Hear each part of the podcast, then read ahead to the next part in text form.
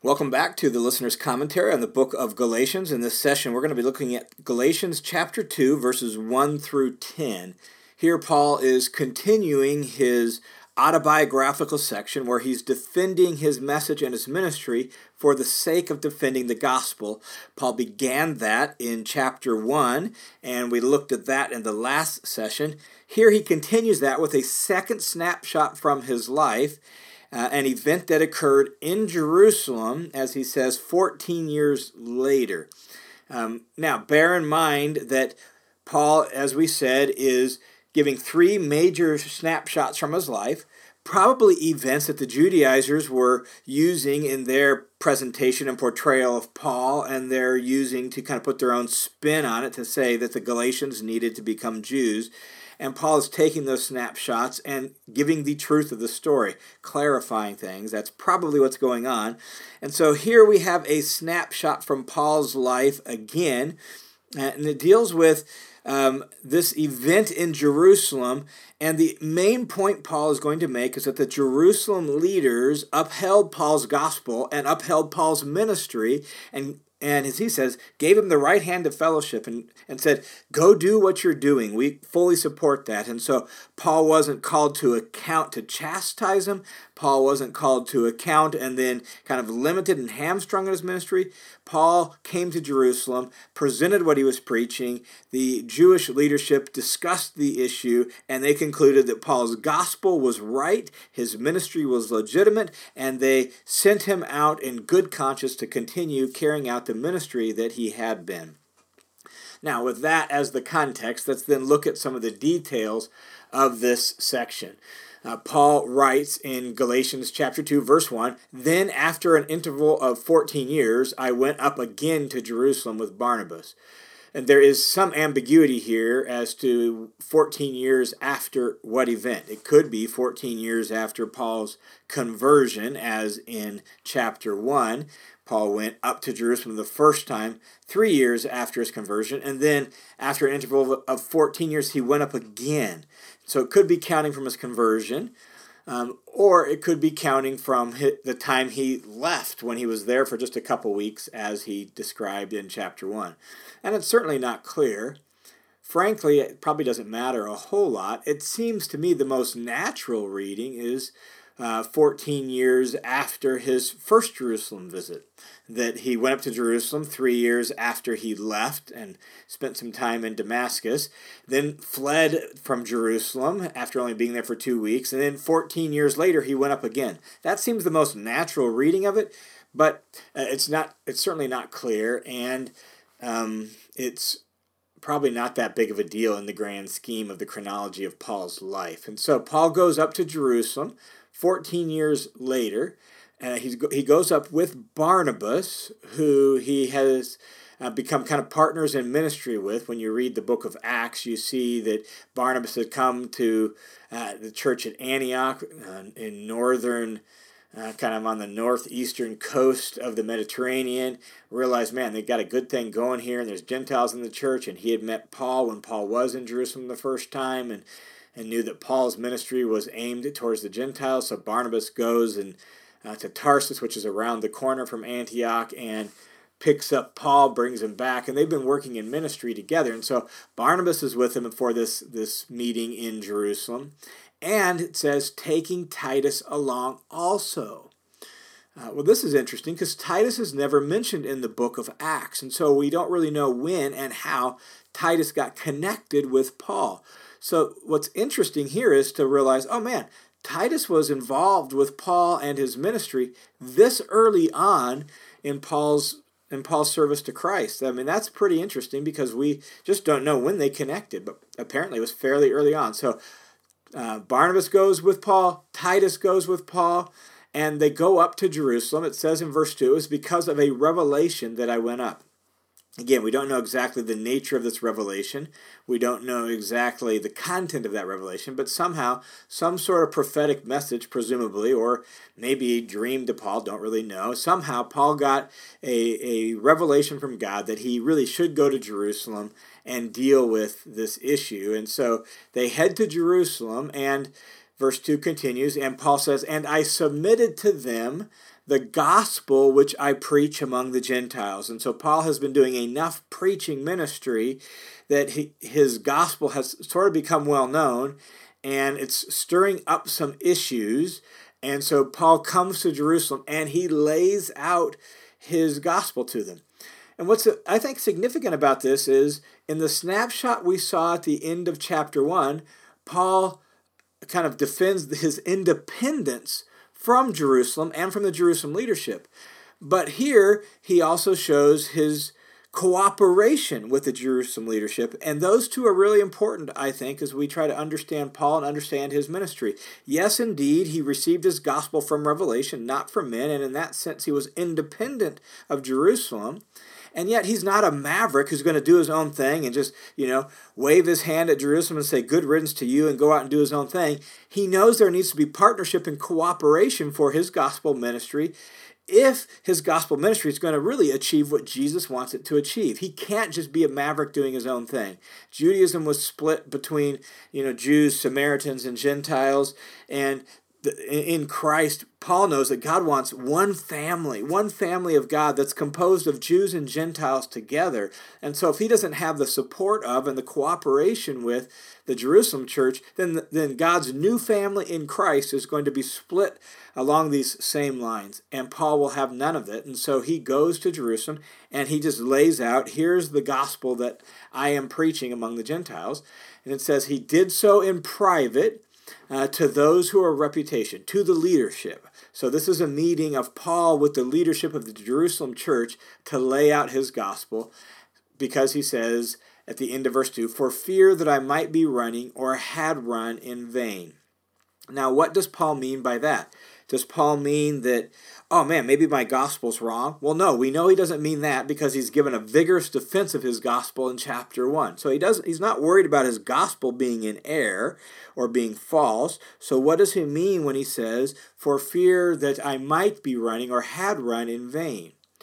Well, what Paul means is that um, his ministry was going to be hamstrung and would not be as effective and not achieve the aim that uh, Jesus desired, the prophets had looked forward to, if he and Jerusalem weren't on the same page. If he didn't have the support of the Jerusalem church. And if they weren't on the same page, then there was going to be this division in the church and it was going to hamstrung his ministry because God wants one family composed of Jews and Gentiles working together. Paul knew that. He knew that by revelation. He knew that by the teaching of the prophets in the Old Testament as they look forward to the days of Messiah. This is what God was going to do. So he knew this scripturally. He knew this by virtue of his own meeting of Jesus. And so he needed cooperation at this point. And so that's his fear. Is my ministry going to be kind of its own little side eddy out here, uh, not in sync with Jerusalem, or are we going to be on the same page? And so he submits his gospel to them. What's the result of this? Well, verse 3 gives the main result of this. Verse 3, Paul says, And not even Titus, who was with me, even though he was a Greek. So Titus is a Gentile, and Titus is a worker with Paul ministry. Titus is sort of like exhibit A of a Gentile Christian to the leadership there in Jerusalem. Here's a Gentile Christian. And what was the response? Well, not even Titus, who was with me, though he was a Greek, was compelled to be circumcised. All right. So that there we go. Now we know the issue that's that's being debated and addressed in this meeting in Jerusalem. Um, this the issue is: Do Gentiles like Titus have to be circumcised and thus practically convert to Judaism in order to be saved, in order to be Christians, in order to be part of the people of God? What is the status of Gentiles? Do they need to uh, do they need to convert to Judaism to be full fledged members of the people of God, or do they come in as Gentiles? And the result with Titus here is not even Titus was compelled to be circumcised. They never forced him to do that. They recognized, no, he is a member in good standing, a full fledged member of the people of God, fully justified and fully right before God. Titus wasn't compelled to be circumcised. Now, well, where did this issue come from then? What, what was the problem? Well, verse 4 tells us, But it was because of the false brethren secretly, secretly brought in, who sneaked in to spy out our liberty, which we have in Christ Jesus, in order to bring us bondage. This wasn't a, a, a Jerusalem leadership belief right? That's the point. This wasn't the Jerusalem leadership didn't feel like Titus needed to be circumcised. They didn't feel like Gentile Christians needed to be circumcised. Where did it come from? It came from some false brethren. False brethren, people who claimed to be Christians and yet really didn't understand the gospel and wanted to make uh, Gentiles into Jews in order to be saved. And as far as Paul is concerned, that is such a violation of the gospel, uh, such a violation of everything that, that the, the gospel is about, what God is working for, and what the prophets predicted, that they are false brethren. They don't have a true understanding of the gospel. And so these false brethren secretly brought in, so it's because of the false brethren that sneaked in, right? They sneaked in to spy out our liberty, our freedom that we have in Christ Jesus, our freedom to to apart from Torah, apart from circumcision, apart from law keeping, they sneaked in, they spied that out, and they're trying to force Gentiles uh, to keep the Torah and to become Jews in order to be part of the people of God. And, and Paul says, that's an effort to bring us into bondage. That's an effort to bring us into slavery. Pay attention to that word bondage or slavery. That's going to become a major theme in chapters 3 and 4 of this letter. And that's Paul's concern that the Torah is a, a form of bondage that we are done with now in Messiah. That is uh, going to be something Paul's going to have to defend at length and explain at length, and he'll do so beginning at the end of chapter 2 all the way through chapter 4. But for now, he says this problem arose from fa- some false brethren who sneaked in, and that was their goal. But, he says in verse 5, we did not yield in subjection to them for even an hour, for even a moment, right? We, meaning Paul, Barnabas, Titus, and the Jerusalem leadership. These false brethren, this was their idea. It wasn't the Jerusalem leadership's idea. And we who had this meeting, we didn't yield in sub- to subjection to them for even a moment so that the truth of the gospel would remain with you. Notice for Paul, this is not a secondary issue. This issue of being circumcised and the Torah. This is a gospel issue, and Paul is coming to Jerusalem to say, what does the gospel really say, and where do Gentiles really stand? And the conclusion is the Gentiles stand in good standing uh, in the gospel, in the Messiah, so we didn't yield to them for even a moment, so that the truth of the gospel would remain with you because here in Galatia, as we talked about in the backstory, the very same false brethren are sneaking into the churches in Galatia and they're saying the exact same thing that they were saying that led to this meeting in Jerusalem. You guys need to be circumcised. You guys need to become Torah observant. You guys need to keep the Old Testament law so that you can really inherit the blessing of Abraham, so that you can really be justified and part of the people of God. So these same false brethren are causing the same issue in Galatia, and Paul is saying, this meeting in Jerusalem dealt with that once and for all. So I don't know what those Judaizers are telling you, but here's the truth of the matter. We didn't yield in subjection to these false brethren for even an hour so that you could you could stay free in the gospel. Now, verse 6 through the end of this section, Paul says, and here's how it played out with those who have reputation, the pillars, the high standing people in the Jerusalem church. He says this, but from those who are of high reputation, what they were makes no difference to me. God shows no partiality. And that word partiality is really God doesn't look on the face. God doesn't play favorites. Um, he doesn't look on people's social status, status or standing. God doesn't play favorites. And so what, what what they were, you know, reputed to be makes no difference to me. God plays doesn't play favorites. Well, those who have reputation contributed nothing to me. In other words, they added nothing to his gospel. He doesn't mean that Paul isn't being caustic and saying, I just wiped my hands of them because they didn't matter. That's not what Paul's point. Paul's point is they added nothing to me, to my ministry, to my message, to my gospel. On the contrary, verse 7 seeing that I had been entrusted with the gospel to the uncircumcised, just as Peter had been entrusted with the gospel to the circumcised, for he who effectually worked in Peter for his apostleship to the circumcised effectually worked in me also. And so these pillars, these of reputation, could see that, that God had entrusted the gospel to me. How could they see it? Well, they could see it, uh, he says in verse 8, by the same the same effectual work in Peter and in Paul. What does he mean by that? He means miracles. Paul, in fact, in Corinth, the Corinthian letter refers to the miracles as the signs of an apostle, right? And so God worked through Peter by performing miracles, credentialing him as an apostle. And guess what? God worked through Paul, doing miracles through him, credentialing Paul also as an apostle. So it's clear that God's involved in both these with observable, tangible, miraculous evidence that he is authorizing them for these ministries. So, seeing that, seeing that God had entrusted both Peter and Paul the gospel with different spheres of influence, Peter to the circumcised, Paul to the uncircumcised, um, and recognizing, verse 9, the grace given to me, James, Cephas, and John, who were reputed to be pillars, James, Peter, and John, the three bigwigs in the church at Jerusalem, who were reputed to be pillars, gave to Barnabas and I the right hand of fellowship. Um, they gave us the partner partnership in gospel ministry. The idea of fellowship is partnership. They extended their right hand of fellowship. In other words, they said, No, we are partners in this gospel ministry. We have different spheres of focus. Uh, you focus on the uncircumcised, Peter's focusing on the circumcised, but we are partners in this gospel ministry. And so they, they gave them the right hand of fellowship so that we might go to the Gentiles and they might go to the circumcised. They only ask us to remember the poor, the very thing that Paul was eager to do. And so the end result of this uh, meeting in Jerusalem was that um, Paul and Barnabas um, are partners in gospel ministry with the church leaders in Jerusalem, and they upheld Paul's ministry. They upheld Paul's message. They added nothing to it. They made no changes to it. They said, No, you're in the right, and God is working through you. Go to the Gentiles and preach the gospel to them and welcome them in.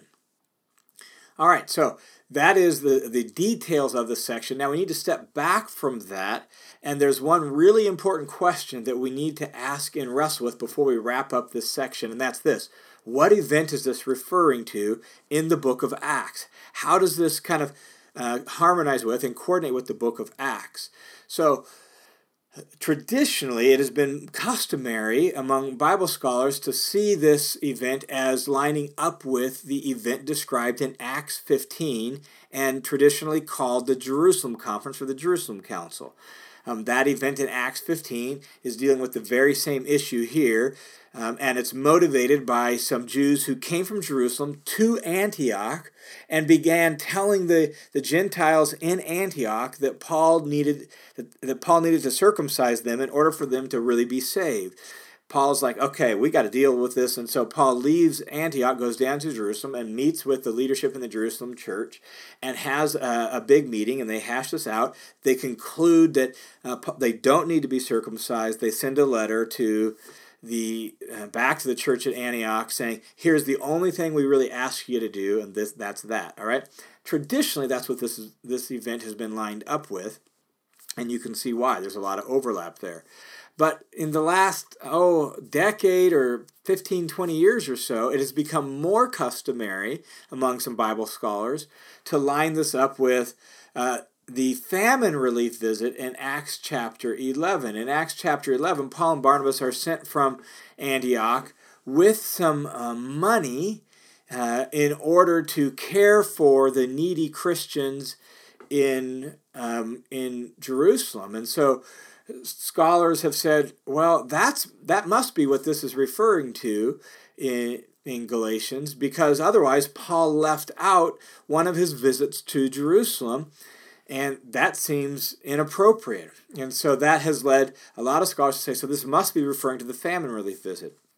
And so the major reasons for saying it must line up with the famine relief visit is that, well, if it's if it's not, then Paul skipped over the famine relief visit, uh, and it seems like he's you know kind of lining out his visits to Jerusalem, and so he went from his first visit after his conversion to a later visit and skipped one in the middle. Well, that would be inappropriate, and that's really the primary reason for this, uh, for concluding that.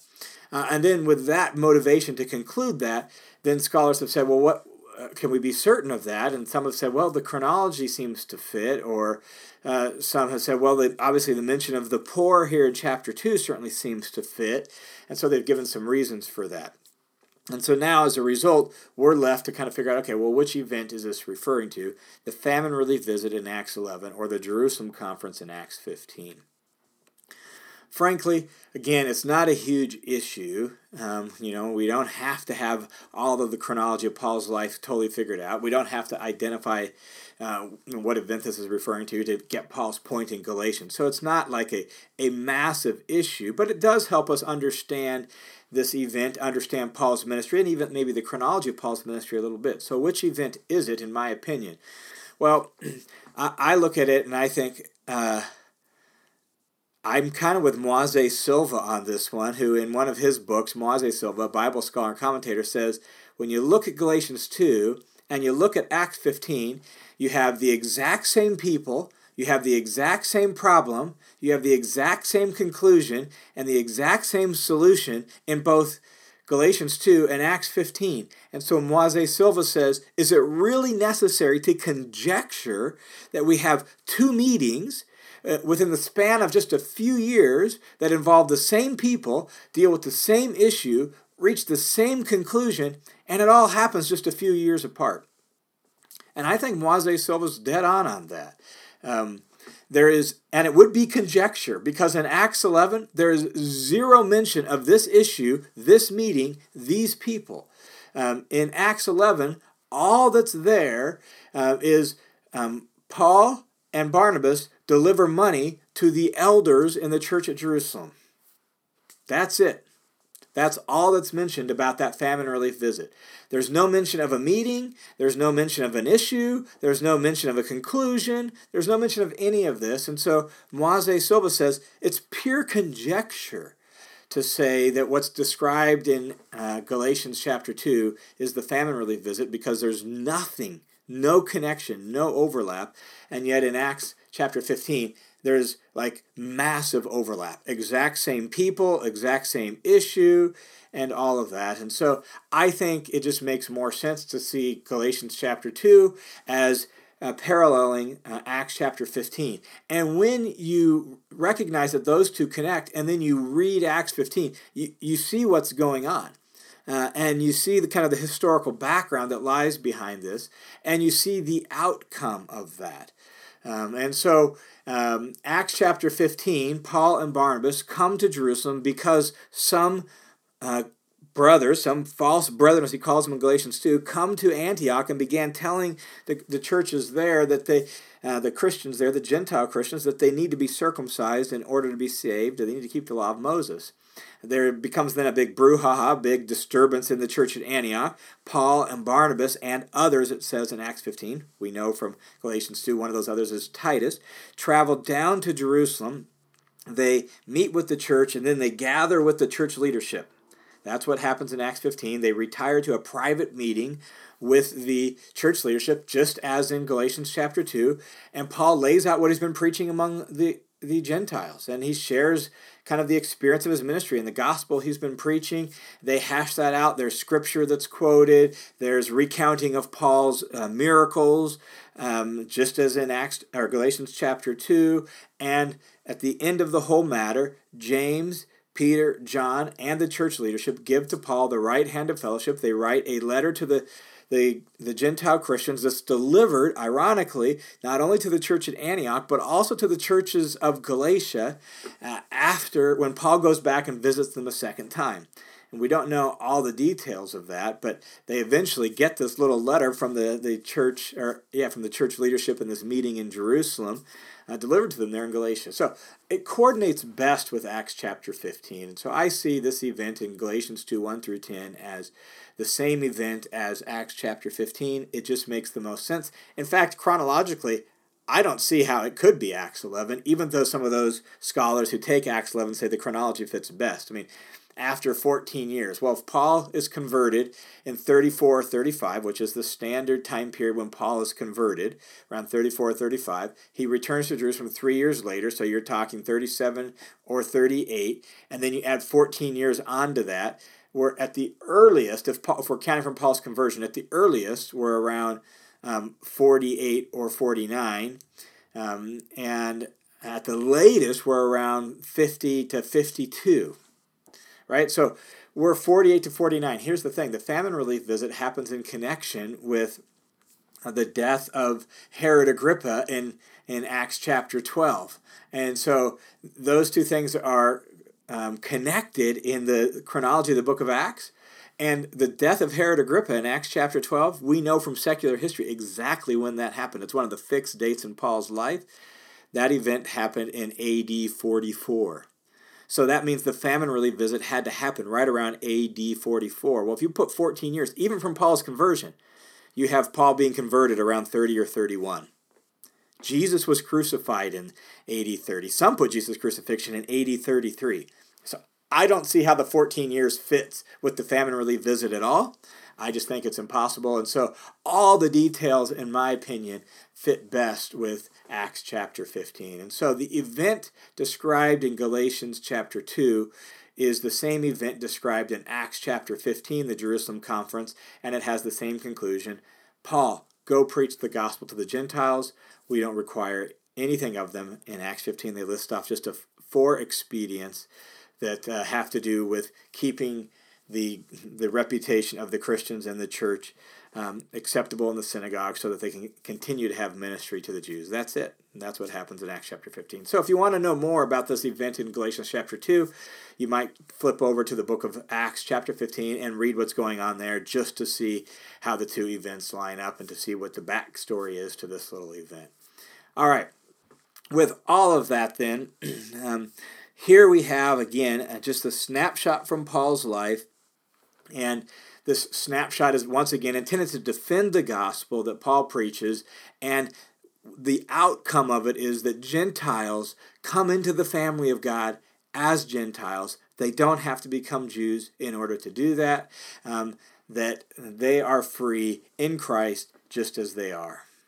So let me offer two kind of concluding reflections on this section for us. The first is this, and is really at the heart of Paul's point here and will become significant throughout Galatians, and that is if you draw two boxes, picture two boxes in your mind, two squares. One square is labeled Torah, the other square is labeled Messiah. Uh, where are the people of God found? Where is a right relationship with God found, and where are the people of God found? Paul's whole contention in the book of Galatians, beginning really in force here in this episode, is that the people of, of God are no longer found in the Torah box, they're found in the Messiah box. Um, and to require circumcision and keeping the Torah is to effectively negate the gospel. The gospel is now preaching that Messiah has come. He is the world's true Lord and King, and it's in Him that the people of God are found. And so, um, that is really fundamental to us as God's people today. Where do we find the people of God? Um, well, we find the people of God in Christ in the Messiah. And that phrase shows up over and over again in Paul's letter. So, all people, regardless of status, regardless of rank, regardless of heritage, regardless of race, regardless of religious background, all people are free to enter into relationship with God and join his people simply by putting their confidence in Jesus as Messiah. In other words, the gospel redefines where you find and how you enter into the people of God. You find them in Christ, and you enter into that by faith in Christ. That's the point. And that's what's being defended here in this little uh, section of Galatians and in this major meeting in the early church where they say, no, you don't have to become Jews to be saved because the people of God are no longer defined in Torah. Very important. Uh, the second little reflection I want to offer is, uh, again, from what happens in this story, and, and really from Paul's um, concerted effort for there to be unity. We see here Paul working for unity in practice, and Paul's example ought to motivate us to greater cooperation. Uh, on the one hand, Paul can affirm his commission that he's independent of the apostles and he's independent of the Jerusalem church. But on the other hand, um, he, he can really say, man, we need to work together for the sake of mission and ministry, the health of the church, the reputation of the gospel, and the effectiveness of ministry needs cooperation from Jerusalem. And Paul, therefore, sets a really strong example for us of unity in practice.